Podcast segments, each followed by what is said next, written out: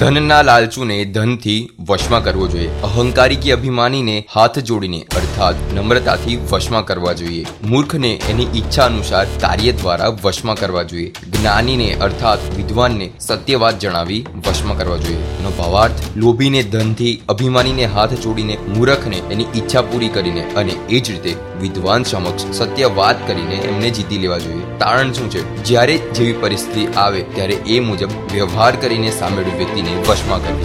થાકી જવા છતાં ભાર વહન કરવું. ઠંડી કે ગરમી પર ધ્યાન ન આપવું. હંમેશા સંતુષ્ટ રહીને વિહરવું. એ ત્રણ વાત ગધેડા પાસેથી શીખવી જોઈએ. ભાવાર્થ શું છે? થાકી જવા છતાં બહાર ઉપાડવું. ઠંડી કે ગરમીની પરવા ન કરવી. સંતોષ સાથે ફરતા રહેવું. આ ત્રણ ગુણ ગધેડા પાસેથી શીખવા જોઈએ. તારણ મળે છે કે સહનશીલતા સહિતના ત્રણ ગુણ ગધેડા પાસેથી શીખવા જોઈએ.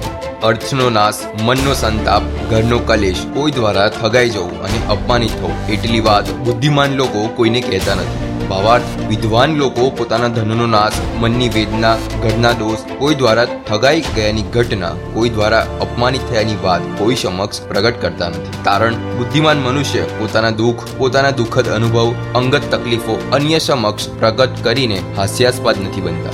ધન ધાન્યનો ઉપયોગ કરવામાં વિદ્યાનો સંગ્રહ કરવામાં આહાર વિહારમાં જે શરમ નથી રાખતો એ સુખી થાય છે. ભાવાર્થ, ધન ધાન્યનો ઉપયોગ કરવામાં વિદ્યા ગ્રહણ કરવામાં, ભોજન કરવામાં અને આચરણમાં સંકોચ નહીં રાખનાર મનુષ્ય સુખી થાય છે. તારણ એ ખરું છે કે જીવનમાં શરમ સંકોચનું સ્થાન મહત્વપૂર્ણ છે, પરંતુ કેટલીક બાબતોમાં સંકોચ શરમ છોડી દેવાથી સુખ પ્રાપ્ત થાય છે.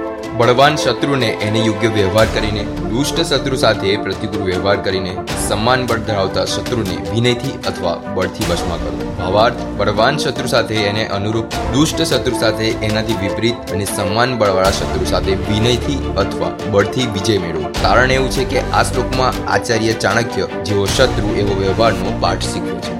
સાંભળતા દિલ્હી વાતો with Yogesh Prajapati. Only on Jio Saavn Spotify Google અને એપલ પોડકાસ્ટ